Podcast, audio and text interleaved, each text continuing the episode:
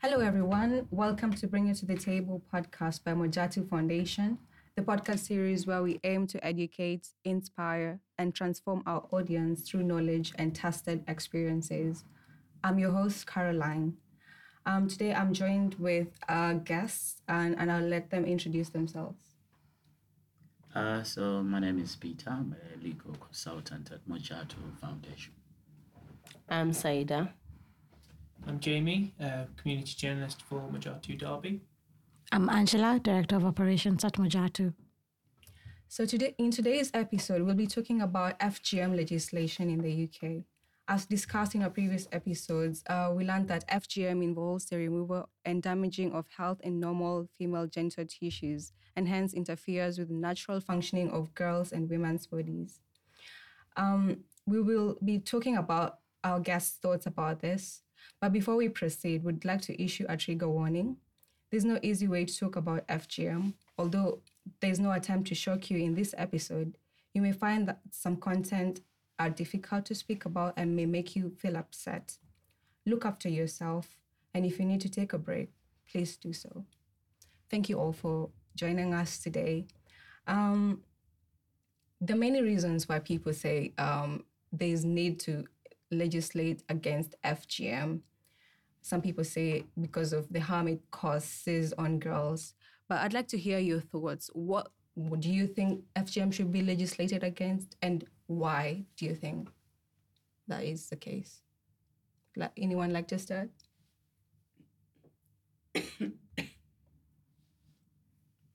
Yeah, so uh, FGM is kind of a tricky subject because it touches on uh, people's beliefs and religion and some traditions that believe in the uh, FGM. But uh, since the beginning of uh, the millennium, around 2000, uh, most countries um, go to, to put legislation uh, into place so they can criminalize uh, the act. So there are about 30 countries in Africa alone that practices uh, FGM. And there is a misconception that maybe uh, FGM is only done in Africa, but is also practiced in some parts of Europe, especially uh, Western Europe. So, like for instance, in the UK, there's a legislation for uh, FGM, which is the FGM, I think, Act of 2003. And then it was amended in 2015, but came into effect in uh, 2016. So basically, in the UK and most African countries, the 30 countries that we talked about, and the European countries, uh, there are now registrations that if you do FGM or you you found to be doing it or helping, abating, and aiding, you are criminal criminally responsible for that. You can actually be arrested, be charged, and you know sent to jail. But like I said, this is sort of a practice that borders on uh, religion and traditions. And you know uh, so people tend to do it because it's what they believe their religion promotes them to do. But it's a criminal act. And people can go to jail so that's that's that's that's in a nutshell that it's a crime and on top of that the UN has put in place charters for for Africa on human rights where it, it also promotes to end this act by 2030, I think. But still the problems are still there, as I am saying, because it's mostly done by families. So if a dad or mother decides we're gonna do F, FM, F, FMG, FGM on our child, then it becomes a problem for the outside to come and uh, get in. But all these uh, UN uh, are coming in because apart from being a crime itself, it's, it's a major human rights issue. So the question that comes up is do these young ladies have a choice in doing what happens to them? Or somebody has to decide on their behalf. So it's a it's a very tricky kind of a situation. Looking at that at that age 15 14 these children are under guidance the guidance of their parents and they are a responsibility to them. They can't make independent decisions. So yeah. Speaking of choice, um, what does everybody else think about that aspect of children not having the agency to speak up and people making decisions for them and um, subjecting them to this practice, even sometimes when they, they don't even know and they're not aware of it? What, what are your thoughts about that? Well, for me, I think it's something that's very um, difficult because, well, people say that they are children unless you're 18 that you cannot be able to make your own decisions. But I know, I think in some parts of the West, whereby a child, I think if they're above 10 or 8 or thereabout, they can sign this piece of paper and say that they can be able to do or make decisions about themselves. So they would sort of detach themselves from the parents um, in terms of any decisions, legal whatsoever, to be able to make those decisions. But then that has always been deemed as a Western culture. But then in Africa, you cannot go and tell your parent, I'm not going to do this if you're less than 18 years old because they're going to come and ask you, Who are you to tell me these things? I'm your parent. I brought you to this one. Yes, you did. But there are such things that you cannot go and say. So kids would sort of just go ahead with it because the parent has said and because it has been said by two, three, four other people. So if you refuse the first instance, then your parents will call all the elders, all the aunts, uncles, second cousins, and bring them to the table or bring them um, to your house and tell you how it's important to do that. So you're left without a choice and you have to go through it. Thank you. Does anybody else have uh, some thoughts or some opinion about that? Um, I guess broadly speaking as well, um, for children, a lot of what you learn, you know, the way you see the world is shaped by parents, just generally anyway. Um, so I think you know when you're of a certain age, um, and for a lot, a lot of that early period of your life, if your parent says something is one way, um, you might not, you know, be inclined to question that. and if it's something that's taught to you repeatedly, um, then yeah, it might be something you just accept as a given. Um, and it may be only in later life um, you might realize, actually, I should have stood up for myself there. But you know, being so young, it, it can be difficult. Yeah, so maybe just to chip on what Angela said and Jamie said, um, yes, when you're a child, you don't have that, uh, you know, opportunity to say what you want. I heard Angela uh, referring to other countries where a, a, child can say, I don't want to do this, I don't want to do this. But then let's look on the flip side. If a child wants or an, a woman wants to do it. So the law comes in that whether it's your choice or not, there's no choice in in FGM. The law considers it as uh, illegal. So you can't say, "Oh, I'm old enough. I'm gonna do it." It's it's it's banned. It's banned. You can't do it. The reason being, the law looks at situations where if they allow that part giving people power to decide when to do a criminal act, that then it will be total chaos. So I think it draws a line. If it's illegal, it's illegal. So you can imagine like about 4 million young girls going through it, and then there is a lot of the after effects that later on in life these women uh, go through. So, in terms of childbirth and all those complications, because mostly the FGMs are done by locally traditional or people that are not professionally or medically trained. So it'd be like, for for instance, in Africa, it would be people from the village just arrange the way they know how to do it, but they don't do it in a safer way.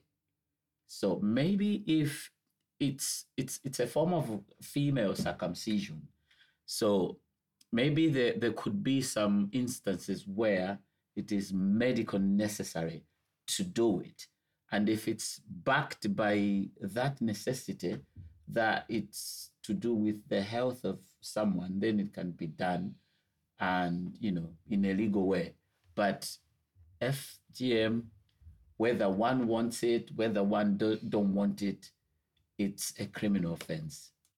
Thank you, Peter. You've alluded to uh, situations where um, medical practitioners are legally allowed to perform surgeries on people. Please tell us, um, what are the acts of FGM that can be classified as illegal in the UK? Yeah, so technically, in in the UK, according to the law under, uh, you know, gen, uh, actually the, the the act itself is called Female Genital Mutilation Act of two thousand and three which I said earlier, uh, you know, it was amended in 2015 and came into effect in 2016. So anything to do with removing uh, any part of the clitoris or the inner labia, sometimes referred to as the lips, and anything without the private part um, it's a crime. So that is also mean to, you know, if you do any other acts that are not from, you know, you doing that without that medical, uh, uh, you know, uh, need, then anything outside is for other reasons, um, then it uh, it becomes uh, illegal because I think FGM, like I said earlier on, is based on traditions. So people believe if a woman has this, then certain things will go this way, and certain if he doesn't do it, certain things maybe you know people prefer certain things. So it's more of a tradition and religion and some beliefs but there's no medical or scientific proof that FGM helps anyone in any way. Can um, taking um, a child, maybe for example, who's a UK citizen or UK resident, out of the UK, be classified as an illegal act of FGM? Yes. So the law extends under that act, both in Wales, Scotland, and England as long as the child is from here, it doesn't matter where you do the act, it will still be a criminal act. So there will be the, the, there are legal corroborations in any most countries right now. It's it's it's it's a crime. So they will just corroborate if, for example, where these are rampant should be Somalia, where these acts of um, uh, FGM are rampant and then they work with those countries to make sure they stop it because there have been cases where people who live here but maybe come from certain countries they say okay because you can't do it in africa in, in, in the uk i'm going to take my child go back to africa and do it. Then no one will know. They'll come back normal. But then they realize that's what people do. So if they find out, then it becomes an issue. Uh, but the, the, the, there's a problem really with this because, like I said, its belief, religion, traditions. So people don't actually want to talk about it because mostly, uh, if you you are literally reporting your parents, if you if you know what I'm saying, you you are reporting your parents to have done a criminal act on you, and then you you're still young, then you are in this quagmire, you you are in this situation. Then what happens to me? You know, if your parents are got to go to jail, so it's people don't want to talk about it. They mostly people come and talk about it when they are grown. Now they they're independent. Now they start saying, "Oh, this is bad. It happened to me." But at that age, 15, 16, not many people would come out and say, "Oh, my parents or my uncle, my aunt did this to me," and then they can pick up a case. I think there was only one case in 2014 in London that uh, went into court, but I think there was lack of evidence or something like that. But uh, it didn't fall through.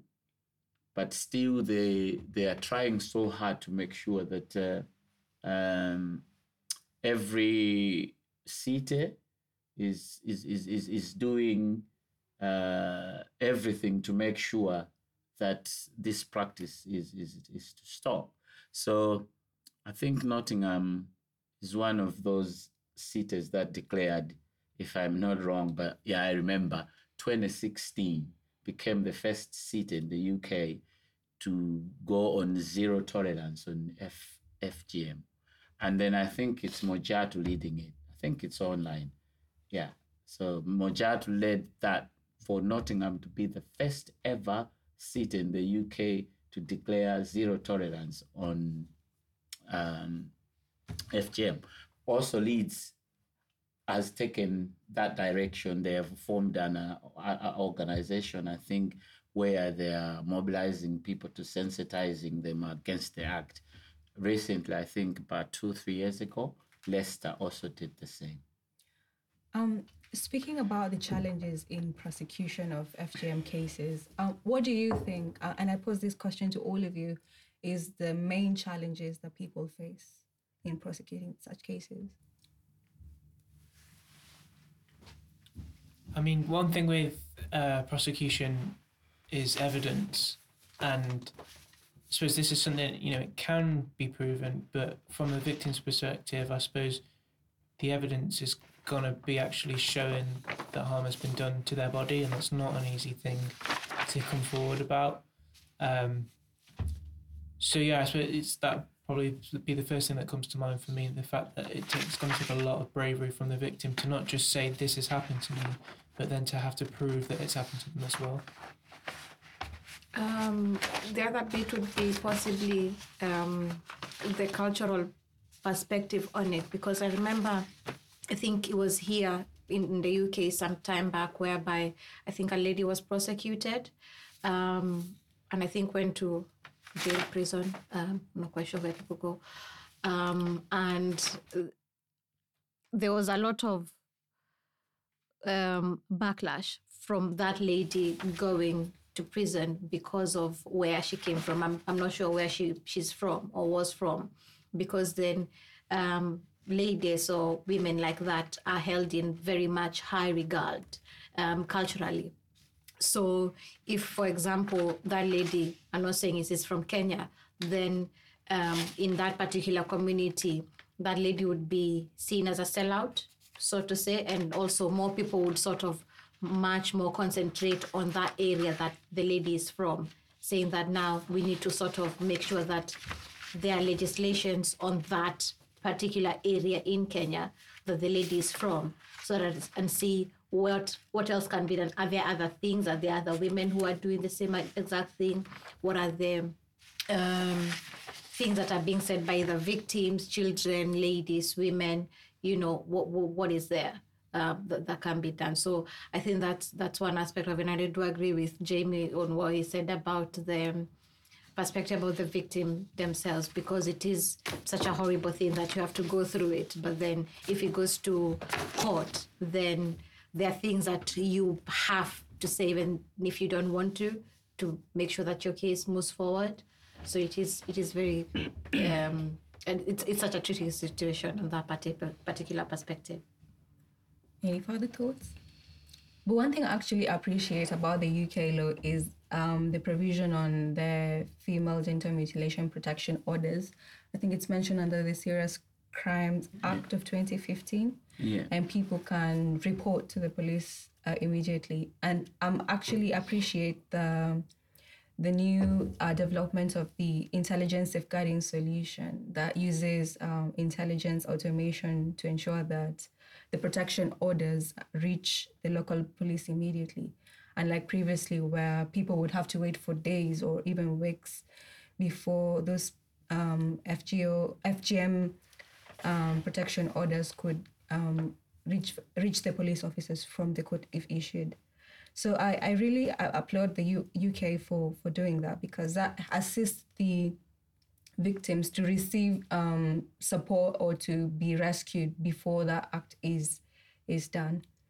Um, I'd like to.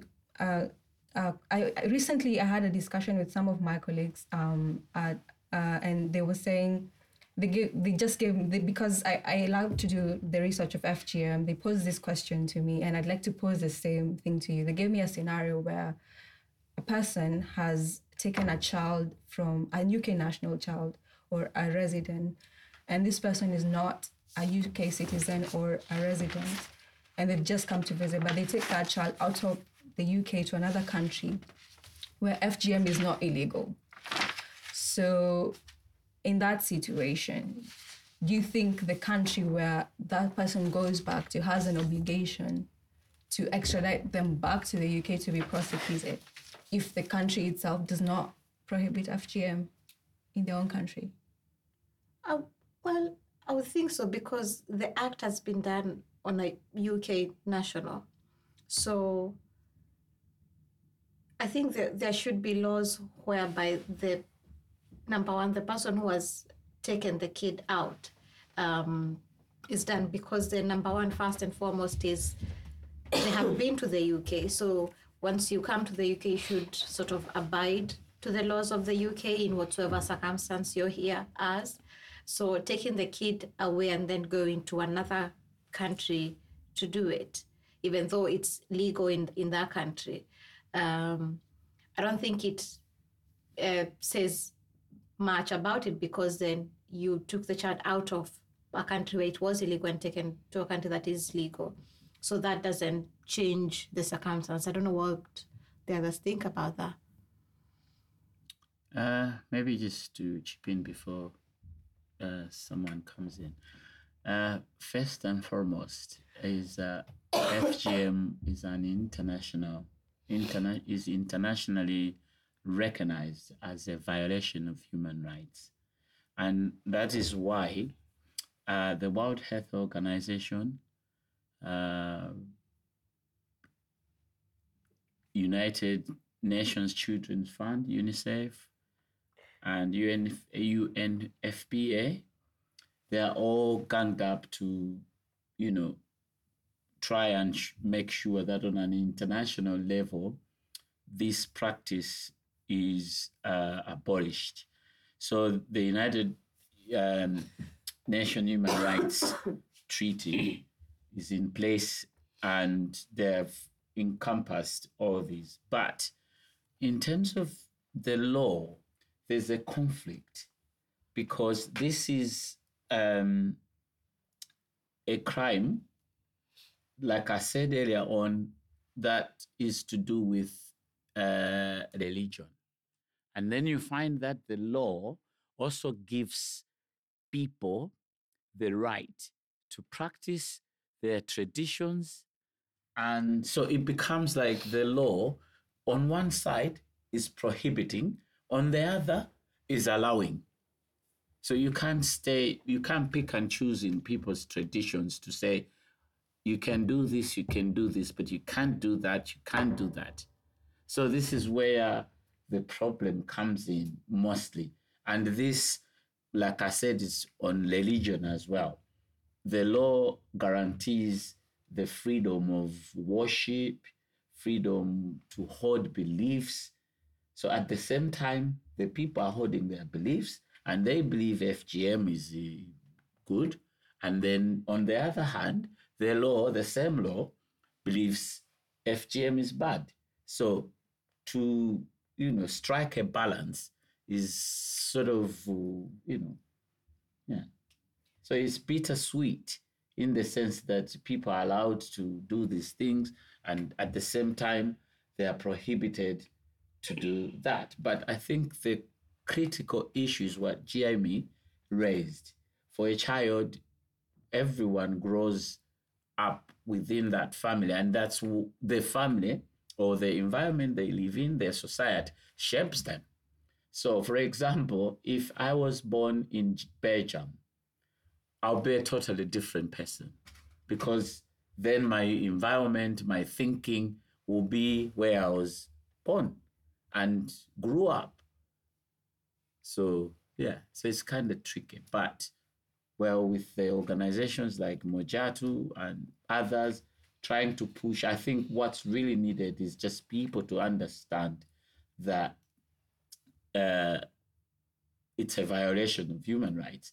Let people, if they want to do it, do do them by making informed choices. Because no matter how countries will put registration, laws in place, and like Jamie of course said, going to court won't yield anything if there will be no evidence. People will not come along to give evidence to say, oh yeah, I know this happened. The the judges will just dismiss it because then the people that will be complaining will be maybe organizations that you know uh, propagate for stopping of this. So when they go there, the family on the other side will gang up and say, no, this didn't happen, blah blah blah.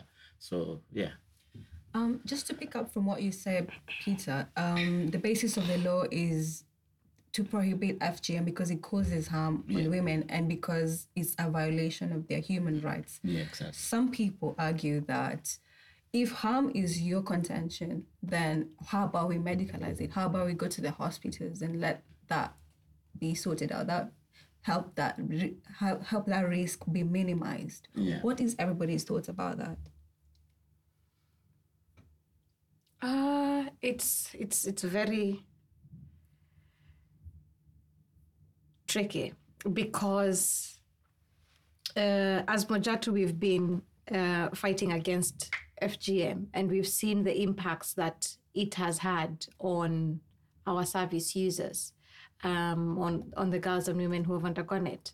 So uh, it the question possibly that I would pose to the people who would like to have medicalized FGM is that based on free will or are you being forced to do it?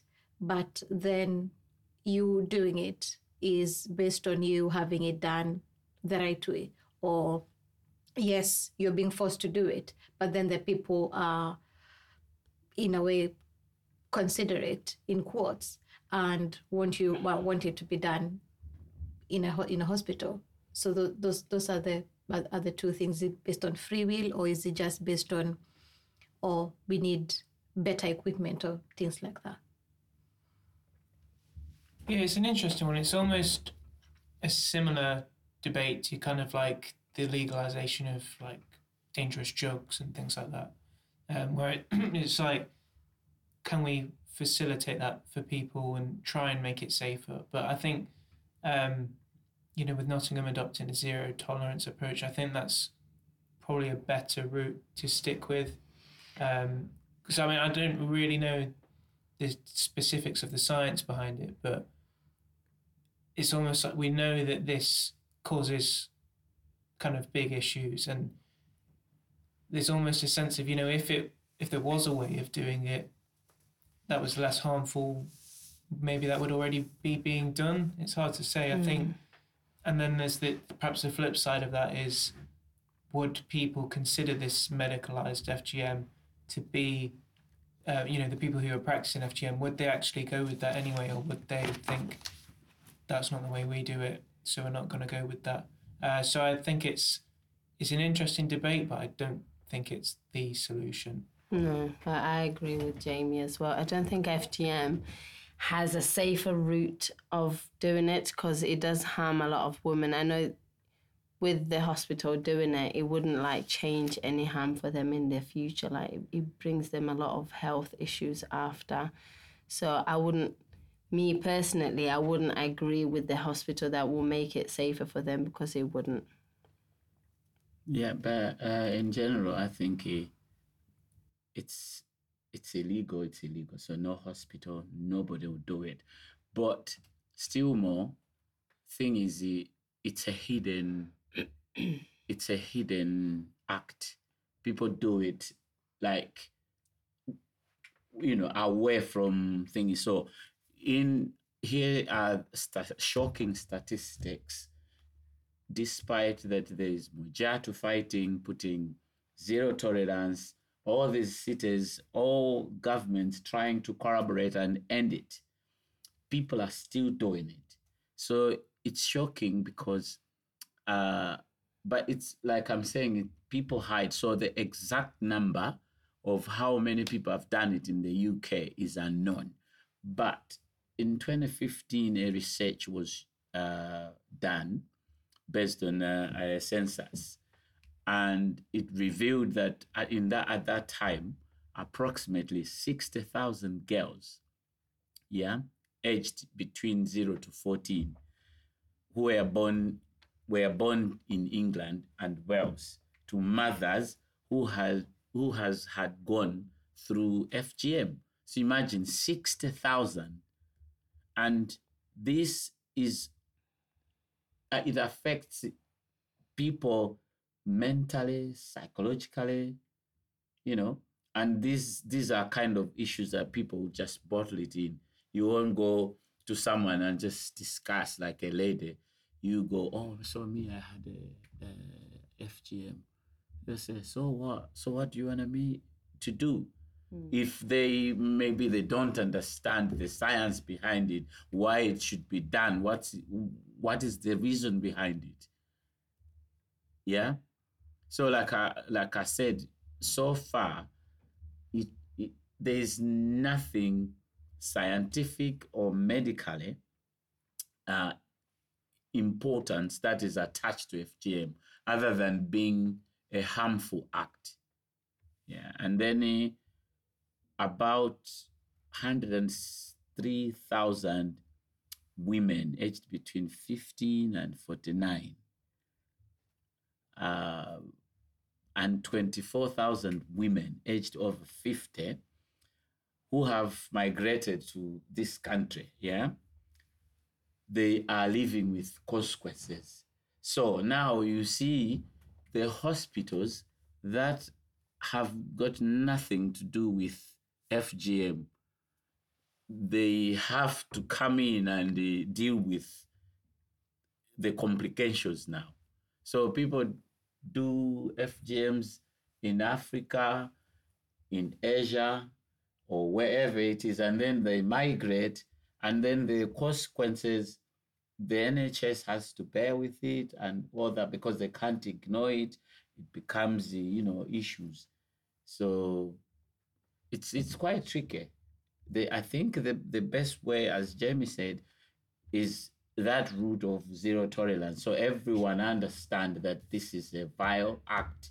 And maybe if people have that mentality change of, you know, mindset, then it will be fine because it's these are mediocre old age beliefs that oh if you're gonna uh, get FGM. Maybe you, if you get married, your marriage will will last long. For example, I, I don't know. I don't know the science behind it, but I'm just speculating to say maybe those are some of the things that oh we prepare our girls so that they become more marriage material. You understand? But yeah. All right, thank you so much, Peter, for that. We're coming to the end of our podcast, and before we close, um, do anybody else have any final thoughts they'd like to share?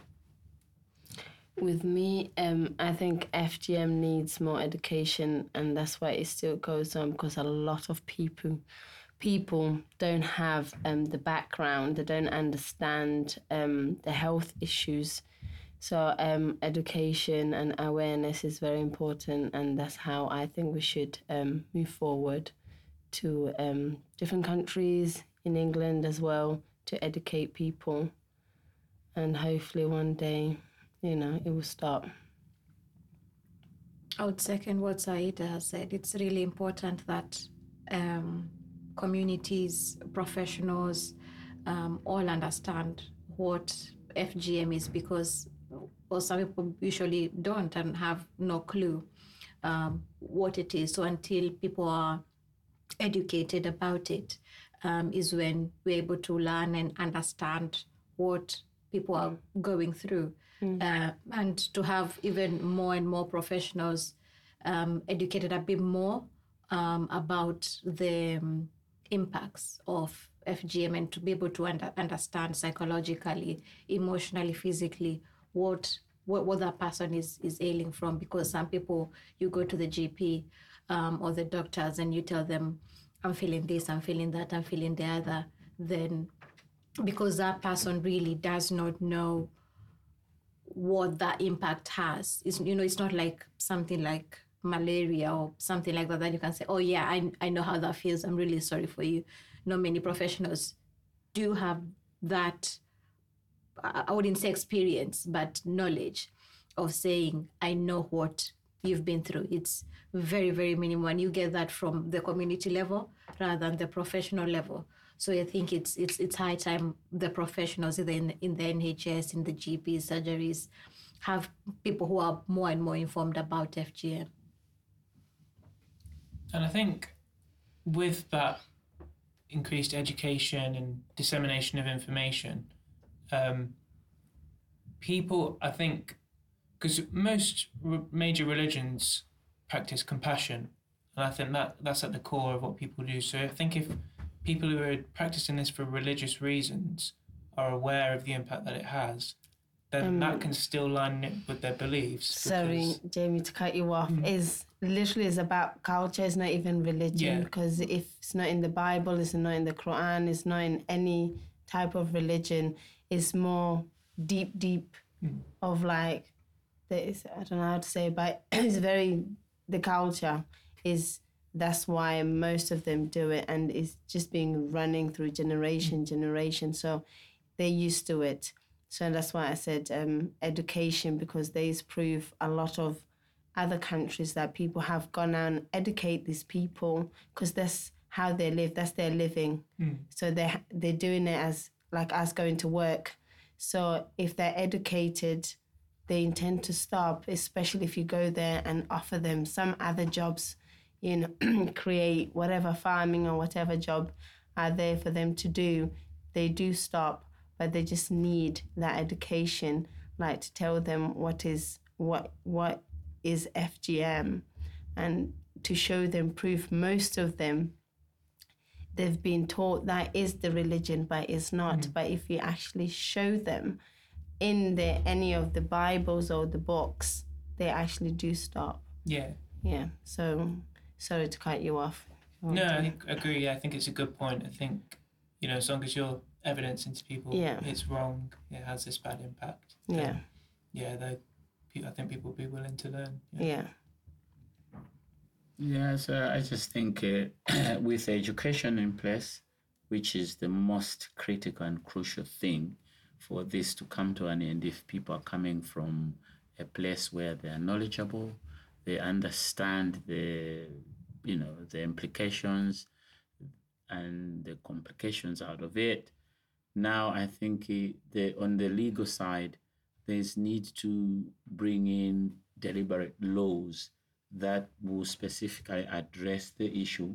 So, for instance, if you look at acts of terrorism, they have put in place things outside any other crimes. So, if you do, for example, you commit um, a crime related to terrorism, it's different like the way you can create another crime.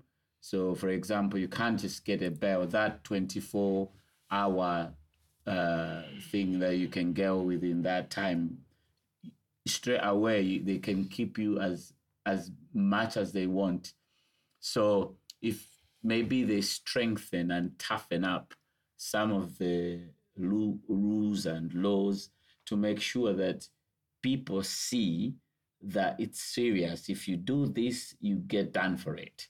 Not be like just those normal uh, cases, theft, pickpo- pickpocketing, and stuff. You go there, they arrest you in the morning. Tomorrow, you are out, and it gives people like, oh, I cannot do it, and I'm gonna come out. So they should have to put in place deliberate laws that will specifically target, you know, those perpetrators and toughen it. Make sure that they see that it's not child play. It's not something that they can just do and you know because here we're talking about lifelong uh, complications on, on on this lady or this young woman is gonna live with that the the, the rest of their life. And some sometimes the uh, the you know the complications that came will come later, but they will be fatal. And you know, so we should protect more and more. Thank you so much for sharing your thoughts. And I'd like to thank you so again for honoring our invite to come into our podcast today. And thank you for our listeners. And I would urge you to um, uh, be to I'd urge you to beware of FGM cases. And in case um, you come across any case of FGM, remember there's a mandatory um, reporting duty under the law, and you can use emergency number 101 to report. Um, if you've enjoyed this um, podcast uh, and you'd like to access to listen to it again, please uh, find us on find it on our organization website at www.mojatufoundation.org. And you, if you'd like to access any more information about Mojatu Foundation, please also go to our, our website at www.isu issuu.com stroke Mojatu. Please follow us on Facebook at Mojatu Foundation, on Twitter at Mojatu F, and on Instagram at Mojatu underscore foundation. Thank you for listening to, to today's episode. Stay tuned for the next one.